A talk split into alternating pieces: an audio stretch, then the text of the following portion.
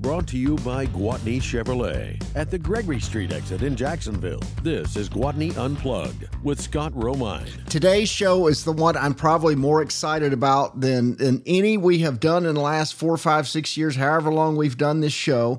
Joey Kramer. He's a second unit director, a stuntman, a stunt coordinator, and famously Arnold Schwarzenegger's stunt double on the my favorite films, Commando, Predator, Total Recall, all that kind of stuff. What an honor to have you, Joey. How are you?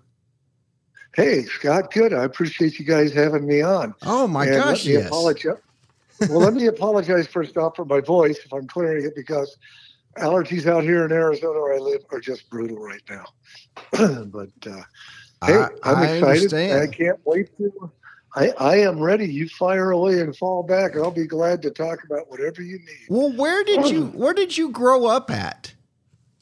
Well, actually, I grew up in Tucson, Arizona, and uh, moved to LA in the mid '60s. And you know, it's funny how I got into this, how I got the bug to do stunt work, is back in the mid '60s when they were doing the Batman TV series. Oh yeah, there was a stunt, there was a stuntman named Roger Creed that worked the show, but on the side he he built homes and he was doing a room addition for our neighbors across the street. I was seven years old, and him and his wife had took all the neighborhood kids down to the Batman set.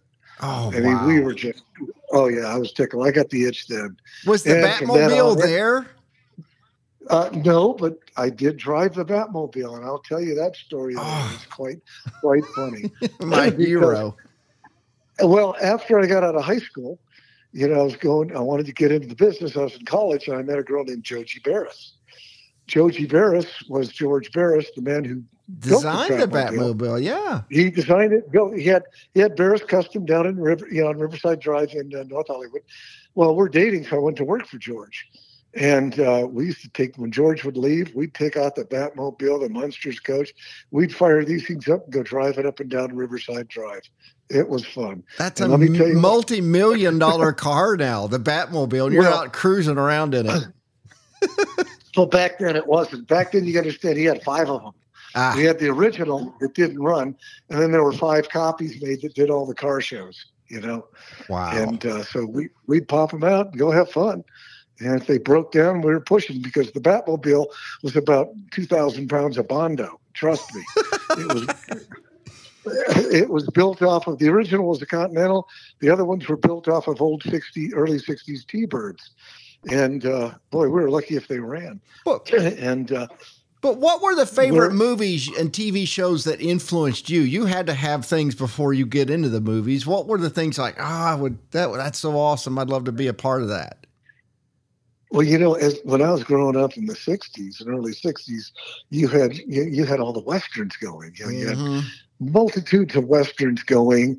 You know, as a kid, I loved you know Bonanza. We loved Gunsmoke. We loved you know Steve McQueen, one of my favorites, who was doing Wanted Dead or Alive. And then you started to get into more of the cop shows, the Mannixes, you know, and you know all of these shows in the early '70s and you know but i you know i was a feature kid. I loved going to the movies and watching the stunts and i'd go home and try to emulate this crap you know? And uh, so i yeah seriously i got i mean i was lucky. I was a champion swimmer from eight years old to ten years old. Then i was a high diver at school and then i got into martial arts. I got into motor motocross racing. I did everything i could get my hands on because in my time, you know, coming up in the early 70s in the, in the movie business through the 80s and 90s, you know, if you didn't do it, if you weren't all around and all around, and you didn't do the spectrum of all stunt work, fights, cars, motorcycles, fire, underwater, sword fights, you name it, you didn't work as much. And if a stunt coordinator is putting a team together to go on location, I want a quorum of guys that can do everything than bringing guys in and out that's it's it's just more cost effective that way. And uh, you know, as the shows got bigger and bigger, once I broke into stunt coordinating and second unit directing, now I'm I'm designing the stunts, I'm road testing the stunts, I'm in with the special effects, set buildings. We have to have everything built and designed. You know, for R and D work to make sure things were going to work. And I'll give you, a, for instance, on True Lies and on Terminator 2, where I've spent you know hundreds of thousands of dollars just testing these big, big, big stunt gags. And you know, you you're you're a manager, is what I'm saying. Sure. So then I'll bring in friends of mine that can say, I'm going to have you oversee the fight choreography. You're going to, you know, you're the rigging team back when I first started, we did it all. And it was a one man band. Mm-hmm. And it's just too much. It's too much. Do you remember the first thing that you uh, did on film? Well, the first thing I actually did on film, you're funny you're asking. they were doing a, a, TV movie the week called Superheroes back around 1976, 77. And uh, George, I was working for George Barris, and he says, You're going to take the Batmobile up to this location near the Bronson Caves, blah, blah, blah. And they're going to use it in a shot. It's just parked. And it's with Adam West and Burt Ward and all these. I remember that little one hour special or something. I saw right, it on TV. Right. Yeah. So I bring it there and it's parked there. And they go, hey, we want to do this stunt where uh, Batman double is going to get thrown over and roll off the hood of the car. I said, guys, I'm going to, I'm 17 and a half years old. I said, I'm going to walk over here because George said nobody touches the car, but I'm, you know, I'm not going to see it. So they did it. And then they said, we got to have somebody drive the Batmobile, do a real fast drive by, and then tear out of the Bronson Caves. I said, well, no one's driving it but me. so that's where I did my first little bit of stunt driving. Ah. and they put they put the suit on me to double Adam. They put the cowl on, and I'll never forget Adam West coming up to me, very fatherly, put his hand on my shoulders. Now, Joel, make sure you make me look like a million dollars. And he patted me on the back, and we did. But what was really screwed up is when I'm doing the fast driveway, they had those ears that stuck up on the back, yeah, you know, on the headpiece. Oh, sure. Well, I leaned back, and they hit the jet canopy, and the thing went right over my eyes. I couldn't see. So I'm ah. kind of driving by braille for a while, but we pulled it off. That was my first job. I've been that in that cave. It's job. barely big enough, I would think, to even put the car in you can barely get that's why they have bushes and things around sure. it, you know. And then what they would do is normal film speed back then would run at 24 frames per second. So they'd shoot it at 18 so it looks like you're going twice as fast. Oh yeah yeah. And quite a bit faster. You even get to play a klingon in like the first star trek movie correct? Yeah, yeah that was one of my first bigger jobs. That was in 79 I had been doing, I'd been standing in, doing extra work and standing in, you know, trying to get acting jobs. I really wanted to be an actor, but and I went on lots of interviews, got a few parts, had an agent, the Terry Lichtman company back then. But I got to tell you, I wasn't very good at it. I'm just going to be honest. You're a stunt much guy. better. well, yeah, a lot of some stunt guys can deliver dialogue. Many think they can and they can't. I was one of the many, but um, Clay, that was that was an interesting role it was on the first Star Trek picture, and me being a Trekkie, you know, we oh, got sure. cast as the Klingon, the opening sequence, and we had the original creator of the makeup, Fred Phillips, on board. And back then, you know, we would have we'd have to be set ready at 7 a.m. So we had two in the morning calls. Oh. We go through makeup for five to four to five hours. And the first day, we can't wait. We're wearing these big leather Klingon suits. And, well, they put these they molded these whole you know makeup pieces weeks prior to us. So it took four hours to glue that on. Then we had to put in contact lenses you know mouthpieces. And by the time you're set ready you know and then now you're working on the set. Remember the lighting back then they were using what these old arc lightings. It's basically a rod that is charged like an arc welder and it's burning hot and smoke's coming up and they had exhaust fans going. Oh dear and lord. the temperature on that set was 110 115 degrees. And we're dying in these headsets and Ve Neill or one of our key makeup assistants would come by and, and squish our heads and a quart of sweat would come out. We, we're almost passing out so you can imagine the poor assistant director by the third day we're hiding. We don't even want to get into makeup. These poor people are searching all. We're hiding up in the rafters, up in the studio. They're searching all over the lot to get us into makeup. It was brutal. You you I mean, you basically beamed out of there. oh, we were gone. we were gone. Well, we finished it up, you know, and uh, got it done because you're a pro. You have to but oh man, we get done, and after five hours, six hours of makeup, now you're sitting around for hours, and you're going, okay, it's part of the deal. It's hurry up and wait.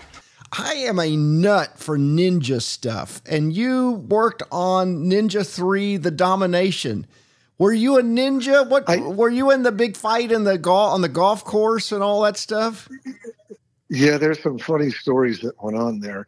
Um, a friend of mine was the stunt coordinator on the show, Steve Lambert, and I had only gone down there. He was going to jump a car into a, a lake on the golf course, and the car was built by a local uh, thrill show guy named Spanky Spangler. And Steve goes, Can you come down here and help me set up this stunt and look at the car? Because I'm not, yeah, it's not my forte. He's a martial artist, he's a fight guy. So I got down to Phoenix and I looked at the car and I said, Well, Steve, we got to make modifications. I said, Number one, Spanky built this for his size, and the kid's like four foot 10. Oh, so boy. he's trying to push himself into you not doing it and you giving it to him. So Buck McDancer and I got in there, cut out a lot of the cage, rewelded it. And then I said, Steve, you know, the ramp is set way too high. He goes, What do you mean? I said, The way the ramp is set, if you hit it, you're going to be 30 feet in the air we got to cut that down about six feet. You only need about a 22 inch ramp. It'll get you five feet in the air and you'll get your distance. Mm-hmm. Oh, okay. So we, you know, we spend two days getting this all redone. Steve wants to do the stunt. And I said, Steve, now let me train you on the scuba bottle we have here. I'm going to have a regulator on your wrist and one tied here because chances are when you get in the water, the car's going to sink because we didn't put float. They wanted it to go under. Oh, sure. Which is fine. We didn't we didn't put flotation in. I said, you just stay in the car on air and we'll get you out. We'll come in, we'll unbuckle you, we'll get you out. Because chances are you're going to have no visibility because of the silt that's going to kick up when the oh, car yeah. rests. It's only six feet deep, but there's still a lot of silt. And I said, Steve, you need to hit this ramp at 35 miles an hour. Well, here he comes, and it's he's doing about 60, and we're going, oh, oh my God. no, you're going to go out of frame at that rate. Yeah. Oh well, he hit the water almost vertical and flipped upside down. It went under, and we, Buck McDancer and I immediately on scuba got got in there. Now I'm feeling this car by Braille. I can't find Steve. I'm starting to really freak out. Where's my friend? I'm going to the front seat, the oh, back seat. Oh my gosh! And we're both under there. We've got three inches of, of visibility. Did something happen? Did the belt? Did what? I break surface, and he had what he had done is did everything we told him not to. He unbelted, and he felt his way out, got out the back window that we had left out, and he's up there taking bows and this and that. My heart is just, oh, I thought I thought we lost our friend, and uh, you know, communication is key when you're coordinating. It wasn't my show, but communication is key. I put a lot of people in those situations where they get in the cars. I say, stay in the car we'll get you out. And they do. I said, you got enough air to breathe for 40 minutes. We'll get you out. And most of my, you know, safety divers are ex-SEAL team, you know, that are stunt guys. They are going to get you out.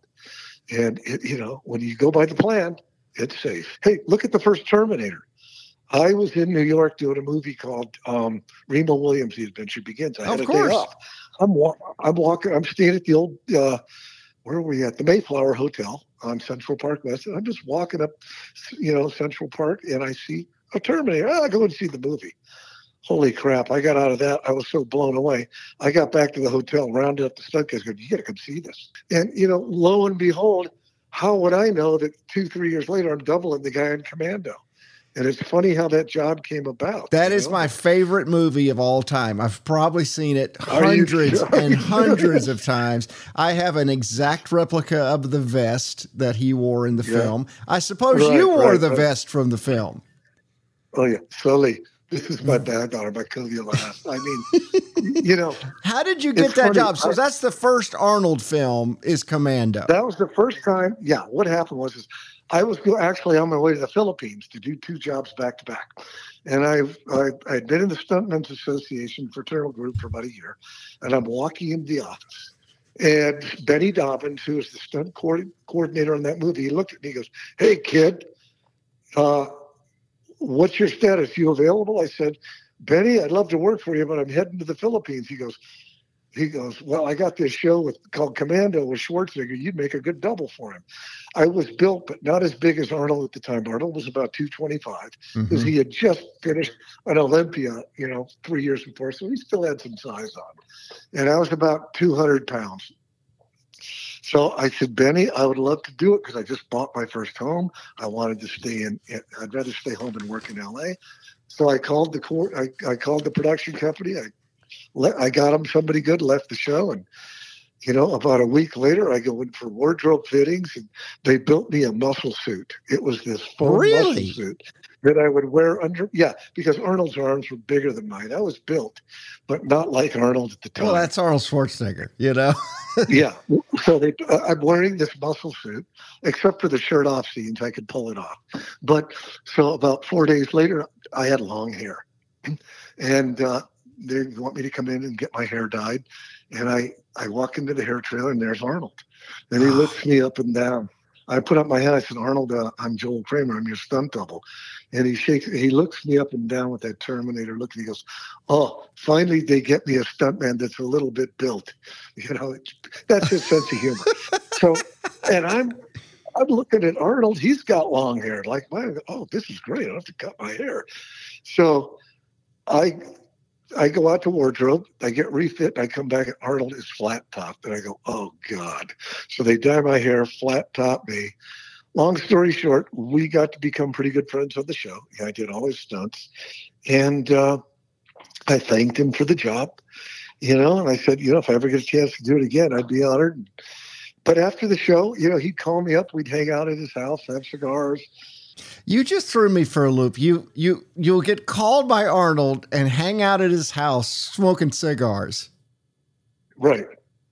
That's like oh, yeah, Arnold. That's like Elvis Arnold. calling you to go to Graceland and let's hang. You know, I mean, that's incredible. I mean, I'm 49 years old. I grew up on Arnold Schwarzenegger. Right. That right, is right. like my oh. dream thing. What you just said. Well, we we hung out a lot together. You know, Arnold had some great parties at the house. We'd play tennis. You know, we'd we'd go shooting. We'd go whitewater rafting. He's always doing something. You know, he's keeping himself busy. We we after that movie, I would go down to World Gym. You know, Joe Gold sure. the old World Gym on.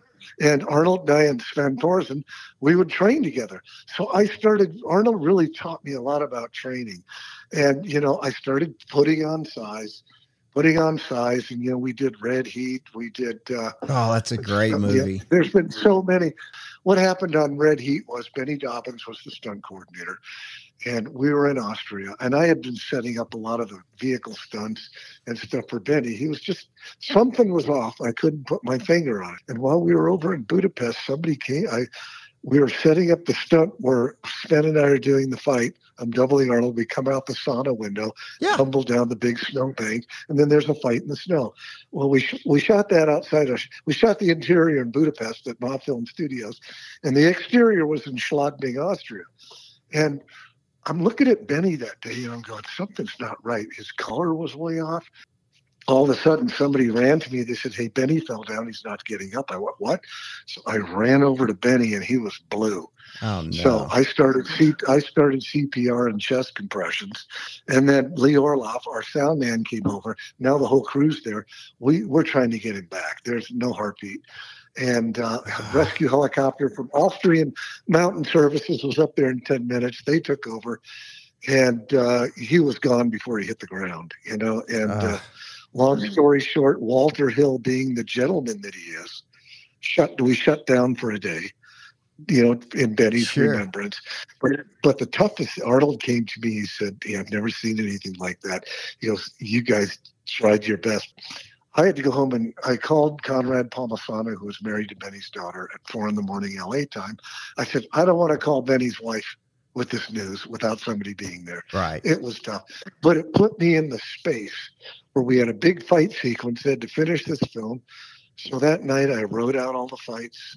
I prepped everything and I took Arnold came to me after the movie goes, I'm really proud of you. You stepped right up, you were forced into it and you did a great job. So the next film was the next film was Twins. Which I've heard they're gonna well, make another twins. I don't know if that's going to materialize. I mean, you know, Ivan's gone. You know, God, God rest his soul. Ivan gave me my first big break as a stunt coordinator on an A-list film. I got a call. Arnold put Arnold talked to Ivan and said, "I really want you to talk to Joel Kramer. He's my double, but he'd be a great stunt coordinator." I mean, Arnold was so you know uh, inspirational and and helpful in getting me boosting me up the ladder. So I get a call. I meet Ivan. We talk for about 30 minutes. I get the job. And prior to that, Arnold says to me, he goes, listen, we have to do a, this stunt, this stunt, this stunt. I want the arms bigger. Get the arms bigger, but no steroids. So, you know, I just started training harder and harder and harder. And the good thing was is Arnold's coming down in weight, you know, because his normal weight on most of the shows was 215. 212 to 216. Man, I got my weight up to about 225, 230, and then cut back down to 215 shredded, you know, because we had a lot of shirt off scenes and it was important to me, you know. And uh, when he said no, when he first... said no steroids, Joey, was he just totally done with that since he was off competition and he didn't want you going and messing around with it? Uh, the danger no, of it, I not guess. At all we were in, we were in front of the, the, studio heads and Ivan Reitman, so of course it's a lot of play, you know. Because when we were doing uh, what show was it? Hang on, we were doing what uh, Red Heat. Right. Red Heat. Arnold and I had to be shredded for Red Heat. Oh, I mean, yeah. I was shredded down. I was shredded down to 207. Arnold was about 212, and you know. And prior to going to Austria for the shirt off scenes in Budapest and Austria, we're shooting in in uh, Chicago, and we would mess with each other because Arnold had a big suite at the Palmer House where we stayed, and I had a room off of his living room, you know, my own suite, but it connected to his room, and constantly his weakness was. Uh, was Haagen Dazs rum raisin ice cream. So he'd come back. I'd hear him come into his room, and I'd have like four quarts of it. And there he'd go, "Oh, Joel, you sob." He, and he'd eat it, and I had a week. I had a weakness for these baby back ribs from this one restaurant oh, yeah. down by the lobby. I'd come up and there'd be there'd be 15 racks. I go, oh, you dirty, rotten, and we because we were trying to mess with each other while we're trying to stay cut, you know, and constantly we'd be in the sauna. I'd be looking at his butt cheeks for needle marks to see if he was on any juice. We were trying to bust each other. Uh, we were both taking a taste of something, but we wouldn't cop to it, you know? Right, right, right. you know, come on, you know, I'm not going to lie to you. And, uh, but uh, he, he never really used it a lot after he gave up the bodybuilding, you know. And even on Predator, when we did Predator, we were both uh, we were really in shape and shredded. Arnold was like two eleven; he was really lean and light, but that's the way he wanted to look. So you know, he does look different in different films. I mean, he looked incredible yeah, in the second Conan film.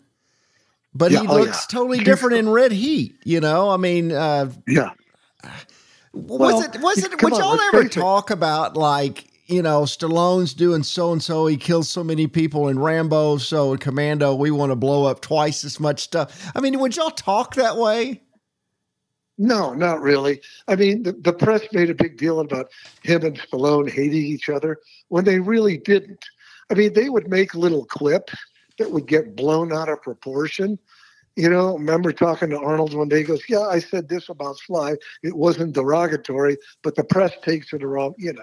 Yeah. And uh, you know, it's just it's just the PR. I'll give you uh, I'll give you what the PR does. So we're on we're on a cliffhanger. We got the upside down helicopter where and it's on we've got the real one on the mountain second unit and the, we've got one on stage for Stallone. And it's held up by cables. And back then Stallone was a huge golf fanatic. Mm-hmm. and he's standing on top of the upside down helicopter rig and him and I are talking because he's got to do a fight. And he's swinging his arms like golf clubs. And I said Sly careful. You're bleeding on your forearm. What he had done is he had poked the end of one of the cables Oh, when, when they're Nicopress, when, yeah, it's just nothing. It's like a pinprick. Sure, a little trickle of blood. He, he licked it, went okay, and he walked away from it. We're rehearsing the punches. The next day, the next freaking day, it comes out in the Hollywood Reporter. Sylvester Stallone seriously injured, but he's okay, doing a stunt, and they got a picture of the of the set piece. Oh I went my gosh! I went to that this little runt PR guy that looked like Ron Jeremy, and I just reamed him a new one. I said, you know what that does to the stunt crew and to the stunt community because you took something and embellished it and lied. Oh, I went ballistic. Sure. You know, even Stallone said that wasn't cool. You know, and Sly did a lot of his own stuff. And uh, you know he's, but the the trick is you can't get these guys hurt. You get them hurt, the movie's shut down. Plus, I don't want to get them hurt anyway. Yeah, you know? of course not. I don't You know, I've got a really ex- ex- exclusive, clean track record from all the big, big epic shows I've done. I'm very fortunate, you know, and, uh, you know, it's because I care. You know, it's not about the ego. You know, you're there to get a job done. You're there to deliver explosive action safely. I mean, I could tell you stories about James Cameron and I getting into FU screaming matches nose to nose on T2 and True Lies, but I never gave to him, you know. And Jim would always go, okay, we'll do it your way. He didn't want to get people hurt, but he has a vision and he knows how to throttle people up, you know. And uh, you got to stand your ground. That's the problem with some of the younger stunt coordinators today. They get into these positions before they're ready, and they're yes men. And these these directors who aren't seasoned are getting these big shows. They don't know, so they push, push, push. They, oh yeah, oh yeah, and people get hurt. People get killed. You know, it's Joey. It, could, it's a danger. It's dangerous. It could be a danger. Yeah.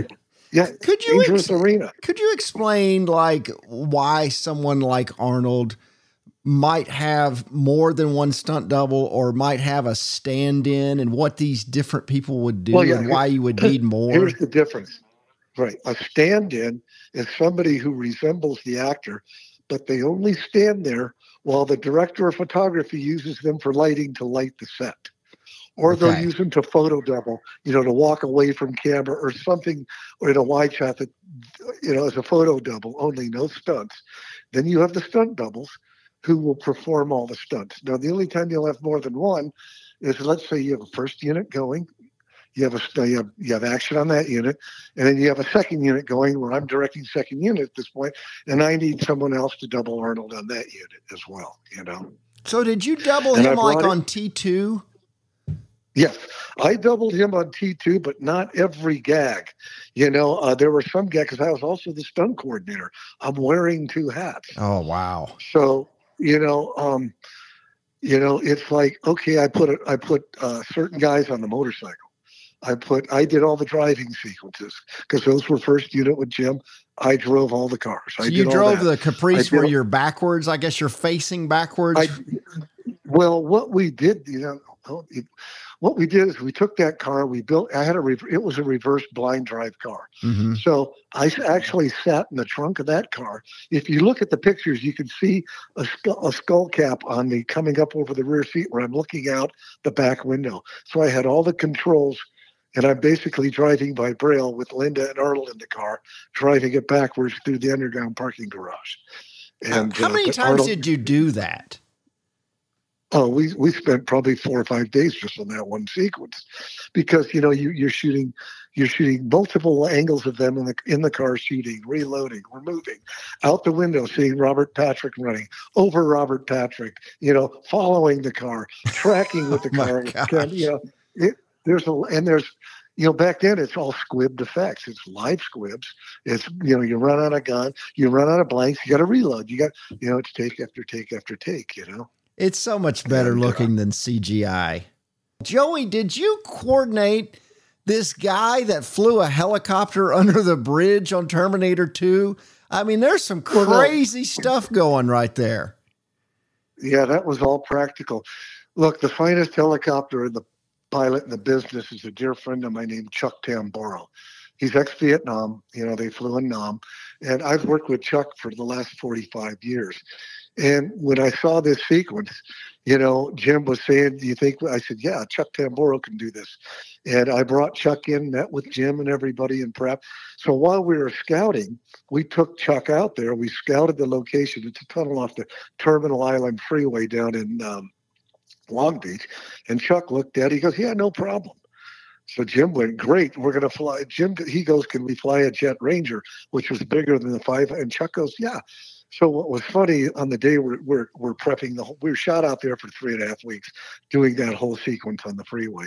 On the first day, Chuck bought the helicopter. We want to test it.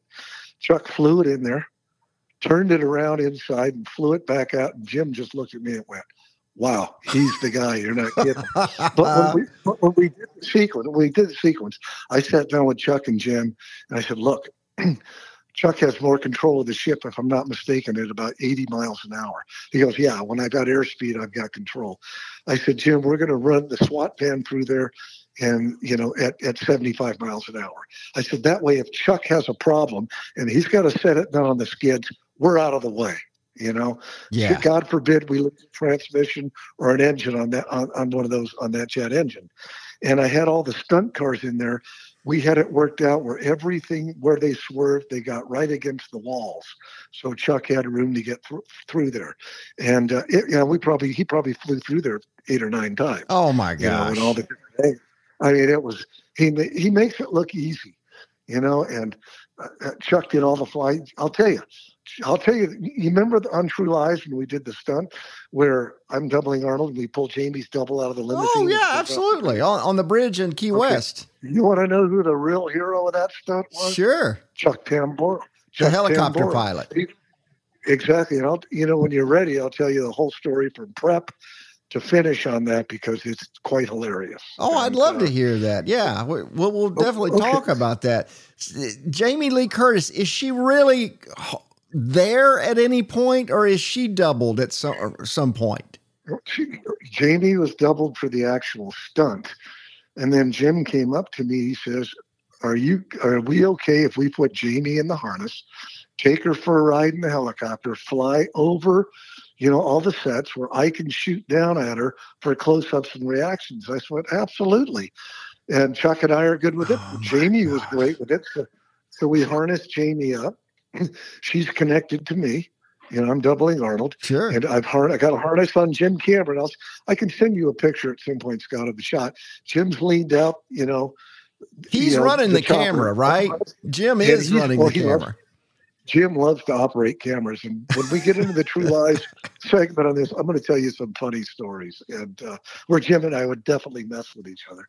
but hey, that's what you can do. Before we get to True Lies, tell, let's talk about Predator because that's one of the best films ever right. made. What was Kevin Peter Hall like? Because we lost him right after Predator 2, I think, was shot. He died in a car accident, but he played the Predator. Right. right. Well, prior to him, it was Jean Claude Van Damme. Okay. Joel Silver right. fired him like the first week of the show because all he did was bitch moan. And, all he did was bitch moan and complain. So we put Steve Boyum, a stuntman, in the red thermal suit to do all because you know. And then they decided once once we shot the first twelve weeks of the jungle encampment, a lot of tracking through the jungles, and the guys getting killed. That was all done outside of Puerto Vallarta.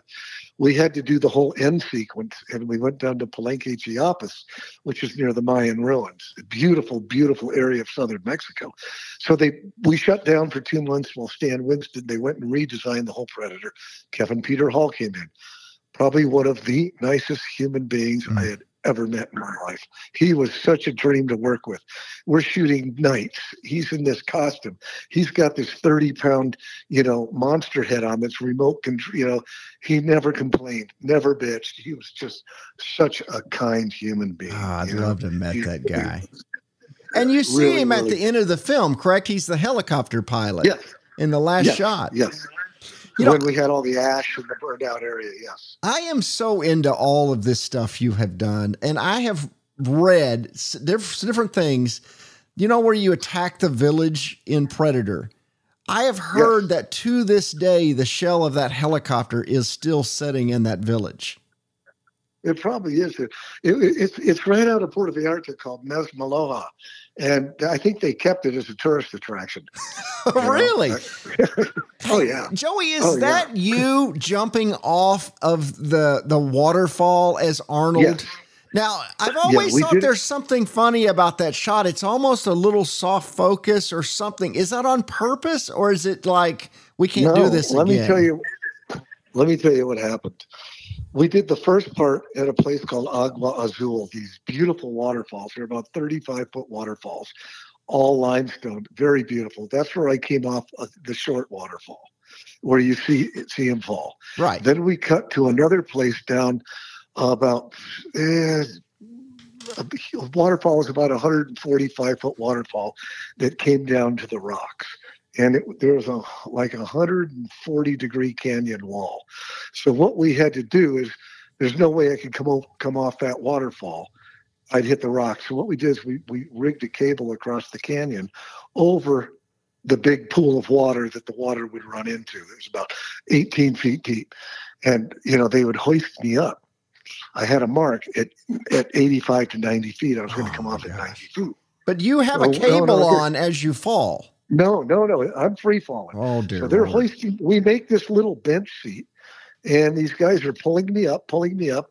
And all of a sudden, I pass the 90 foot mark, and I'm yelling, "Stop, Alto, stop!" I go up to about 112 feet, oh. and I have to come off this thing, and I come off head first, and then I flip back to my feet and hit the water. So we pull it off. I mean, it came off perfect. I break surface. Tony Brubaker and Henry Kingi Sr. are my boat safety guys. Craig Baxley, who was our stunt coordinator, already left the film. We're shooting this the last week, so I finished it up for him. John McTiernan, we used to call him Old Lemon Face, our director, because he had the weirdest looks on his oh, face. Oh, yeah. didn't like him. He didn't like he didn't like stunt people. He was just not a nice person. Long story short, I break surface. He goes, "That was perfect, but we missed it on two cameras." I went, "What?" I mean, that's ah. not a stunt you do over. No. So they dry me off. They put me in my adrenaline's fueled right now. They hoist me back up to the same spot at about 110 feet. And I watch him moving cameras. I'm up there holding on. I'm sitting on this little two by six. It's like two and a half feet wide. I'm holding on the cables waiting. It's not fun. It's windy up there. And I go, that SOB, he got the shot. He's moving cameras. He lied to me. I so we do the second one. Same thing. I do a one. I do a full flip. Come back to my feet. Get break. Hit the water. Pike. I come up. He comes up. He goes. We are out of focus, and uh, two of the and the other camera jammed. And I'm thinking, you dirty SOB. I do it a third time. Now I'm tired. My adrenaline is just oh, yeah. red light at this point they're moving cameras again. Now, the, the third time I do it, as I get to my position about 40, you know, from that height, I'm in the water in two se- in, you know, in two seconds. It's over quick. So, you know, and I, I just don't get my feet quite locked at the bottom. And as I hit the water, it blows my left knee up past my ear. I shred ah. my knee. I I tore the meniscus, I tore the ACL, and we're down. You know, hey, we're near the Guatemalan border in the middle of freaking nowhere. no hospital. And I break surface. I break surface. The hospital was basically a medicine cabinet. So I break surface. I get. I said, uh, Tony. I said, guys, get me in the boat. My knee is, it's blown up like a football. They get me to shore, and they you know, they got medics coming over. John McTiernan came over smiling, goes, That looked great sorry you got hurt. If I could have got up, I'd have punched him. I'd have knocked oh, him yeah. right the F out. So yeah. anyway, I end up getting home. You know, I get you know, heal my knee up, blah, blah, blah, blah, blah. You know, I never forget. I actually had to work with McTiernan again on Last Action Hero, and I have zero respect for that man. And especially after doing that show with him, you know. Yeah. And uh, there are some directors that, hey, they're yellers, they're screamers, they're brilliant. They know what they're doing. There's one guy you answer to, the Jim Camerons, you know, the people like sure. that. They're brilliant. McTiernan's not like Jim Cameron. He's just nasty to people, you know, kind of like the Michael Manns. There's an old joke, you know, if you you have Michael Mann, you have Jim Cameron, and you have Michael Bay, and they've they're, they've all got reputations. Oh, sure they as screamers and yellers. Sitting in a room, and a guy with a gun walks in with two bullets. Who do you shoot? Oh, it's easy. Michael Mann twice. Thank you so much, Joel Kramer, for being on Gwatney Unplugged. Great stories there. And we'll see you next week right here on 1029 KARN.